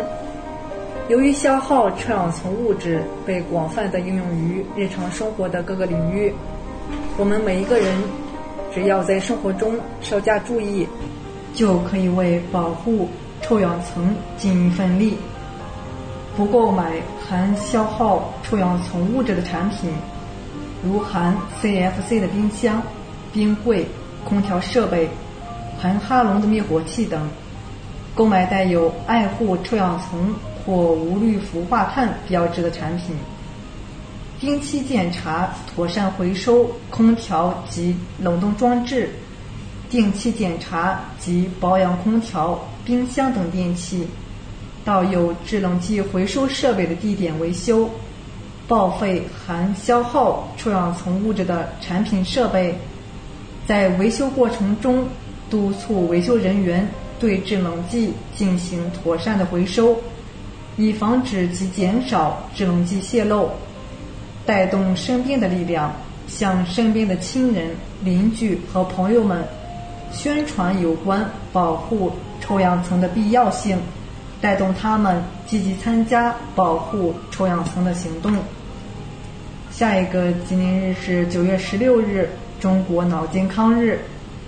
国际脑研究组织第四届神经科学大会把二十一世纪称为“脑的世纪”。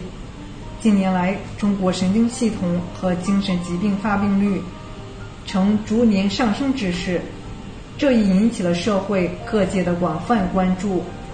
二零零零年九月十六日。中国把每年九月命名为脑健康月。中国医促会脑健康专业委员会的王忠诚等百余位著名专家学者发出倡议，将每年九月十六日定为脑健康日。脑卒中、脑炎、脑肿瘤、脑外伤，在不少人眼中，只有出现了类似的脑部疾病。大脑才处于不健康状态，其实不然，大脑不健康还会以另一种形式存在——大脑亚健康。大脑亚健康是由于精神压力大、长时间积累，大脑长期负荷运转，妨碍了大脑细胞对氧和营养的及时补充，使内分泌功能紊乱，从而出现脑疲劳，引起亚健康。症状甚至患病，大脑如果长期处于亚健康状态，极易患脑血管疾病。如果在生活和工作中经常会出现容易疲劳、反应能力降低、记忆力下降、不容易集中精神等症状，就要警惕大脑亚健康了。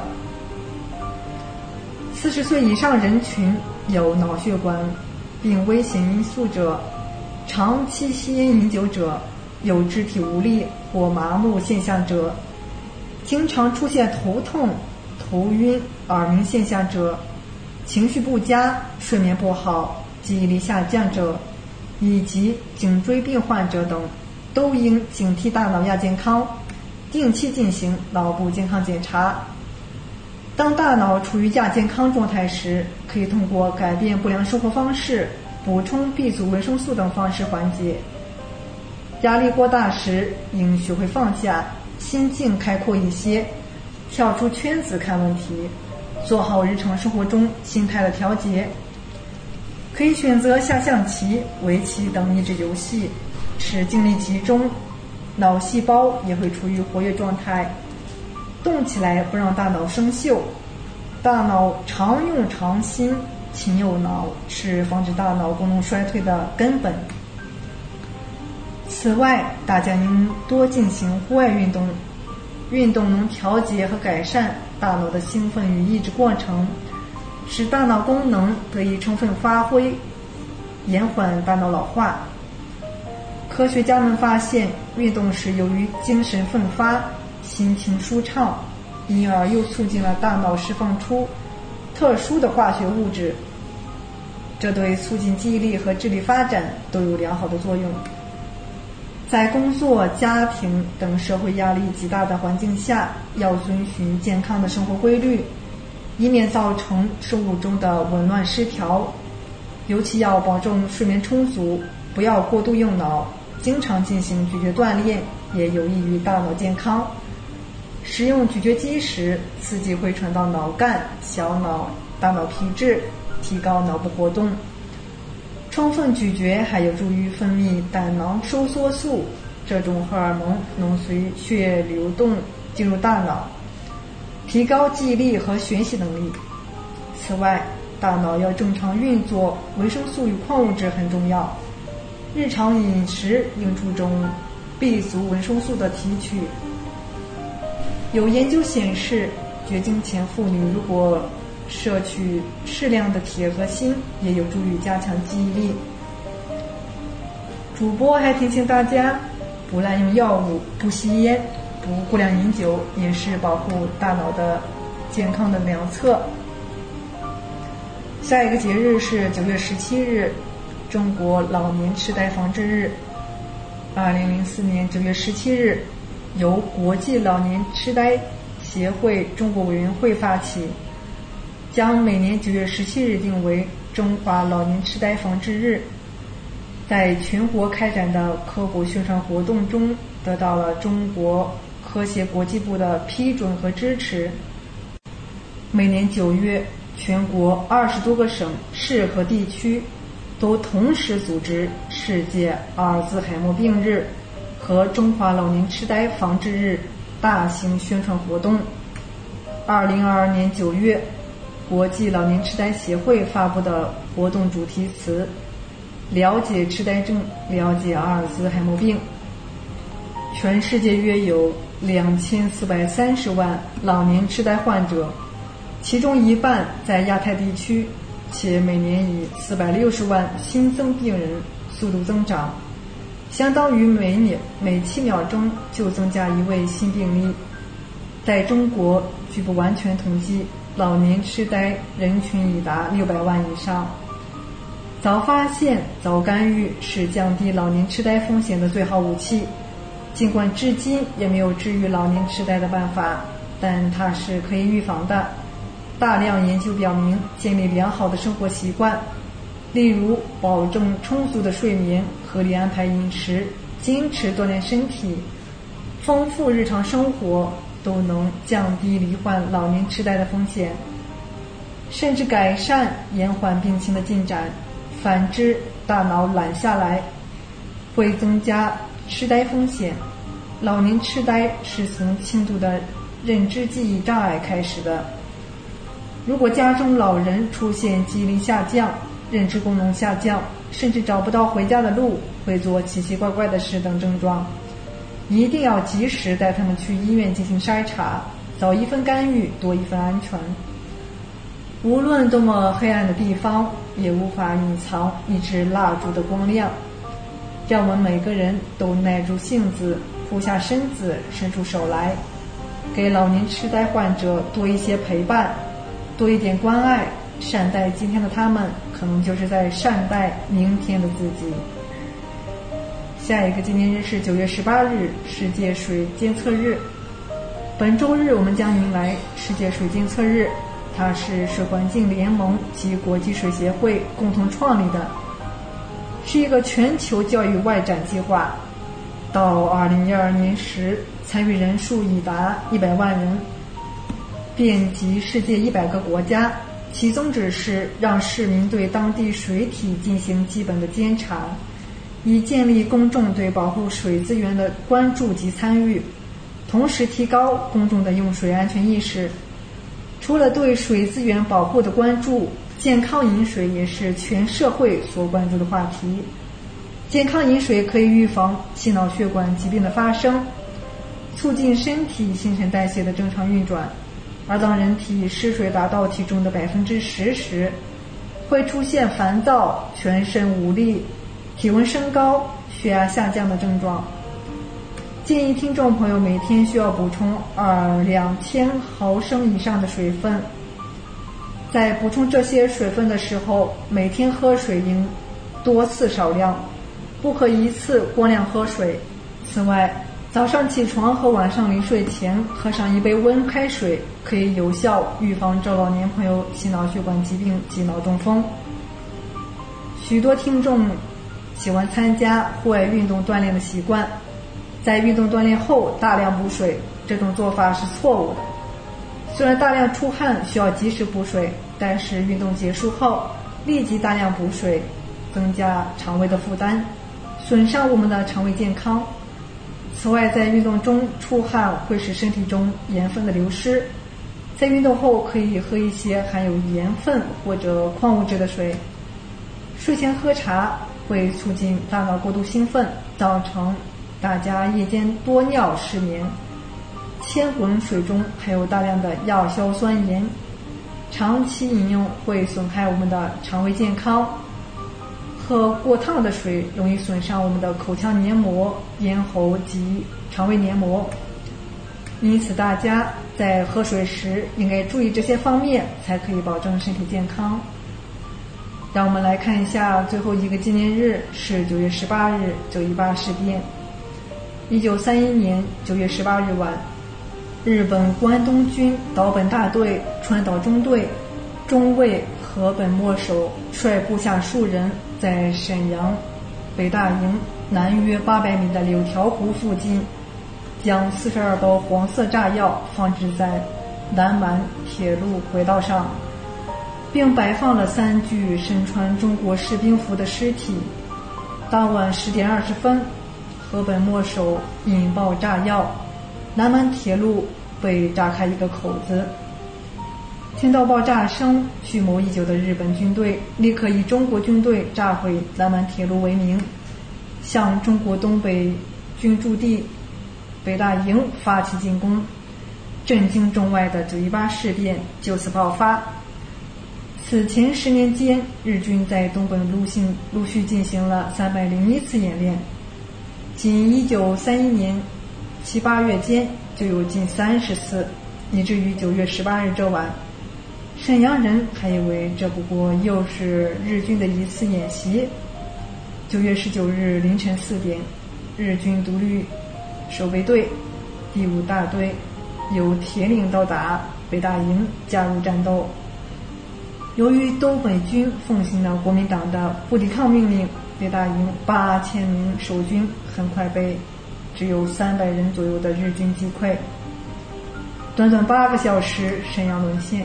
随后，在不到半年的时间里，日军又陆续侵占了东北三省，东北全境沦陷。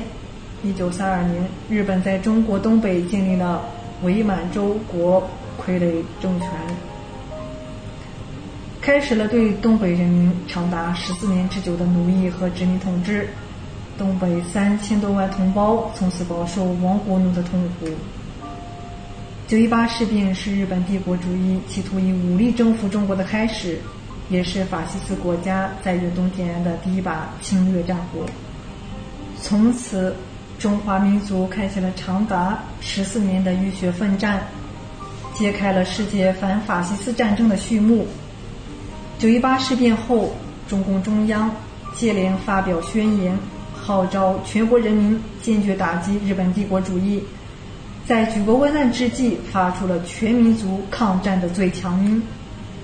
九一八事变向全国人民敲响警钟。中华民族到了最危险的时候，越来越成为全民族的共识。时至今日，全国多地都会在九月十八日这一天鸣响警报，提醒全体中华儿女铭记历史，勿忘国耻，一寸山河一寸血，硝烟已远，警钟长鸣。今天我们的地球传奇就和大家聊到这里。希望节目主播小峰可以带给听众朋友们一些有趣的话题和知识，能够引起大家的共鸣。马上呢，我们就会进入深受听众朋友们喜欢的生活百科。主持人会和大家一起探索和发现隐藏在生活中的趣味知识和实用技巧。不要走开，精彩稍后继续。聆听我的声音。精彩您的生活，美妙无处不在。怀卡托华人之声生活百科。怀卡托华人之声中文广播的听众朋友们，我是主持人小峰，我是主持人奥斯卡。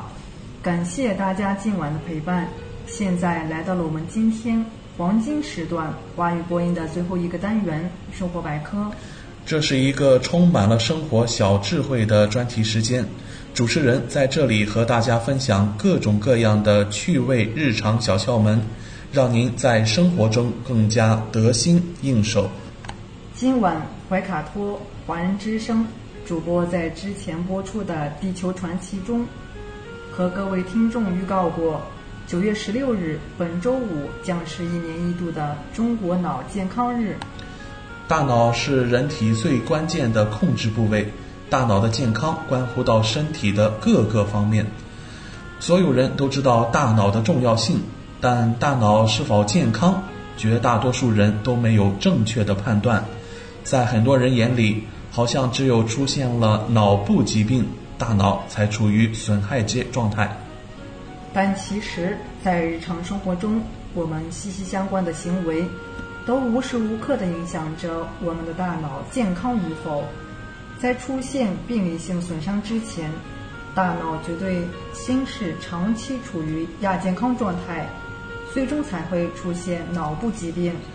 自二零零零年起，中国把每年的九月命名为脑健康月，每年九月十六日定为脑健康日，号召大家学习脑健康知识，关注大脑健康。可见，关注大脑健康，管理好自己的头等大事是多么的至关重要。那您知道生活中哪些行为最容易损害我们的大脑吗？我们来看看六类最伤大脑的行为。第一个是长期吸烟、酗酒，香烟中的尼古丁则会引起血管痉挛，影响大脑正常的神经活动，加速衰老，严重时还会导致脑中风，加大患上老年痴呆的风险。酗酒也是一类颇为伤脑筋的行动。大量饮酒时，酒精就会抑制脑细胞的功能，让人反应迟钝，甚至出现精神障碍。长期大量饮酒会导致酒精中毒性脑病，损伤智力，还容易诱发脑血管意外。第二个是睡眠不足，大脑疲劳。睡眠是我们每个人大脑消除和缓解疲劳的最主要方式，因此必须加以重视。长期睡眠不足或者睡眠质量较差的人，会造成脑细胞的加速衰退，进而导致反应迟钝和记忆力下降、健忘等。所以，第三种最伤大脑的行为是少言寡语，缺乏与他人沟通。经常说话能够起到锻炼大脑的作用，并能够促进大脑的发育。平时总是少言寡语、不苟言笑的人，没有充分促进大脑的发育，脑子也就容易生锈。下一个是空气质量差，空气质量差易引发大脑缺氧。不知道大家上学的时候有没有这样的经历？冬天开暖气，教室又不通风。又挤了一屋子人，觉得有点憋闷。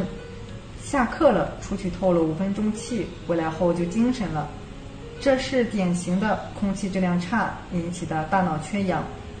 如果在高原空气稀薄的地方，则只能通过吸氧来缓解。第五种最伤大脑的行为，则是经常不吃早餐。不吃早饭，大脑的供能不足，会导致人体出现记忆力减退。反应迟钝，学习和工作能力下降。最后一个就是暴饮暴食。研究表明，胖人更易出现脑部亚健康的症状。长期高脂高糖饮食，不仅让肠胃难以负荷，也会令大脑出现早衰的迹象。古人云：“上医治未病”，意思说的是重视疾病的预防。那么，我们应该采取什么样的措施来保护我们的大脑，预防脑部疾病呢？让我们来试试这四招，激活你的大脑。第一个，保证充足的睡眠。入睡时，脑积液会通过对大脑进行冲洗，从而清除浪费和损害记忆的蛋白质。因此，充足的睡眠不仅使得大脑在其清醒时，工作的更有效，而且防止大脑过度疲劳，保护大脑不至于早衰。就像电脑一样，长期不关机运行会变卡，定期及时清理垃圾，电脑使用的也比较流畅。让我们来看第二种激活你的大脑方式：坚持运动。运动能够帮助血液循环加快和正常化，并促进大脑血的供血量和供氧量，维护大脑的健康，是最简单有效也是最便宜的健脑方法。每天坚持三十分钟以上的运动，即使简单的快步行走，都是对大脑防老保健最好的投资。还有就是要调情志，大脑不仅管思考，而且管情绪、管心态。人的思维和情绪、心态之间有着千丝万缕的关系。开心的状态下学习，效率也会提高。心情越好，知识理解就越容易。在实际生活中，一个心态健康的人，他的思想也总是积极向上的，从而有利于保持大脑健康。多思考同样可以帮助激活您的大脑。大脑如同肌肉，也是需要锻炼的。无论在哪个年龄段，大脑都是可以训练和加强的。不要帮自己寻找借口，不要整天待在家里无所事事，这只能使大脑老化的速度加快。专业运动员每天都要训练，才能有突出表现。所以，我们一定要多思考，多学习。不要让大脑总是闲着。看到这里，小伙伴有没有大吃一惊？原来大脑也有情绪，也需要锻炼。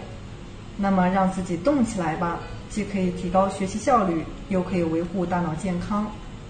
节日每年只有一天，但关注健康要日日坚持。愿大家远离脑血管病，拥有健康人生，一起做一个快乐的小机智吧。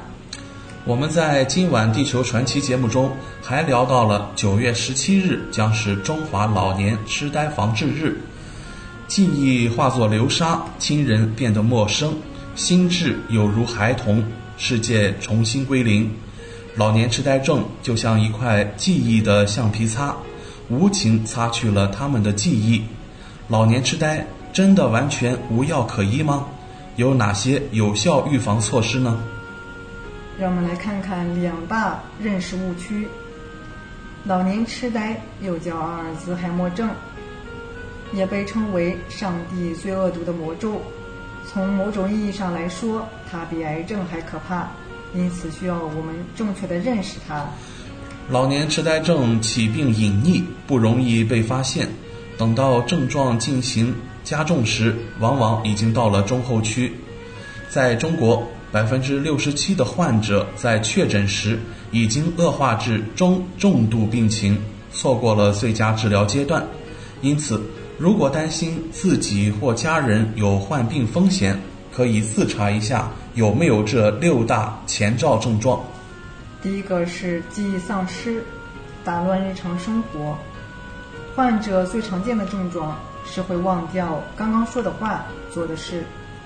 此外，还会忘记重要的约会或事件，反复询问同样的问题，但是过去的事情却记得一清二楚，往往给家人以错觉，认为患者正常或假病。嗯，第二种前兆病症的迹象就是完成日常事务出现困难，有人经常会发现自己很难完成日常事务，比如。开车去一个熟悉的地方，工作中管理预算或记住最喜欢游戏的规则都做不到了。还有一个就是混淆时间、地点及人物，有时会记不住日期、季节以及时间的流逝，常把东西乱放在不适当的地方，穿错鞋子或衣服，有时还会忘了自己身处何地。或者是如何到达目的地，对熟悉的人物叫不出名字，或迷路找不到家门。视觉障碍同样需要引起我们的重视。视觉问题是老年痴呆症的一个征兆，他们可能在阅读、判断距离、确定颜色或对比度上出现困难。还有就是越来越懒得动，越来越懒得动是疾病的早期症状。患者可能开始从爱好、社交活动、工作项目或运动中脱身，他们可能无法记住如何完成自己的爱好，他们也会因自己的变化而逃避社会。第六种前兆的症状是情绪或性格的改变。有的患者早期可能会有情绪和性格的改变，他们可能会变得困惑、多疑、沮丧、恐惧或焦虑。他们在家里、上班或与朋友在一起，很容易心烦意乱，或者是离开他们的舒适区也会心烦，也可能出现被窃妄想、被害妄想等表现。老年痴呆症目前没有任何治愈的办法。只有尽早干预，才能有效缓解症状进展。那么，该如何预防老年痴呆的发生呢？研究表明，手指的各类运动可以促进脑部血液循环，延缓脑神经细胞的老化，增强理解、记忆等功能。今天就给大家介绍一套可以预防老年痴呆、促进躯体健康、提高生活质量的手指操。手指操一共有六个动作，可以早起、晚睡前各做完整的一次。首先将小指向内折弯，再向后拨，做屈伸动作十次。然后用拇指及食指抓住另一只手的小指基部正中，揉捏十次。将小指按压在桌面上，用手反复刺激。双手食指交叉，用力相握，然后突然猛力拉开。刺激手心，每次捏掐二十次。经常揉擦中指尖端，每次三分钟。健脑防痴呆，简单易学，让我们一起动一动吧。十几分钟的时间过得飞快，今天我们生活百科也要告一段落了。希望小峰和奥斯卡在这里的分享，让大家感受到了来自日常生活方方面面的乐趣。谢谢您的收听。快要九点钟了，星期一的晚上，我们照例和您分享一下未来一周怀卡托本地的天气情况。那未来一周，我们也将会经历一个由晴转雨的过程。那具体来看，周二明天是晴转雨。最低五摄氏度，最高十七摄氏度。从周三一直到周六都是晴好的天气，温度将保持在最低二摄氏度，最高十七摄氏度。到了本周日将会有一场降雨，温度最低六摄氏度，最高十八摄氏度。好了，以上就是我们今天黄金时段的怀卡托华人之声华语广播节目了。如果您通过博亚文创微信公众服务号收听节目，那么您可以继续收听我们带给您的二十四小时精彩的华语广播。今晚主播奥斯卡、小峰、轩轩在这里祝愿各位听众朋友们晚安。我们在明天的黄金时段空中点播，再见。怀卡托华人之声，音质天成，悦动人生，伴我随行。怀卡托华人之声，音质天成。乐动人生，伴我随行。You are listening to Waikato Chinese Voices. Follow our radio, share the world. 您正在收听的是 FM 八十九点零怀卡托华人之声广播电台节目，我们在新西兰为您播音。For more episodes, use the accessmedia.nz app for iOS and Android devices, or subscribe to this podcast via Spotify, iHeartRadio, or Apple Podcasts. This free FM podcast was brought to you with support from New Zealand On Air.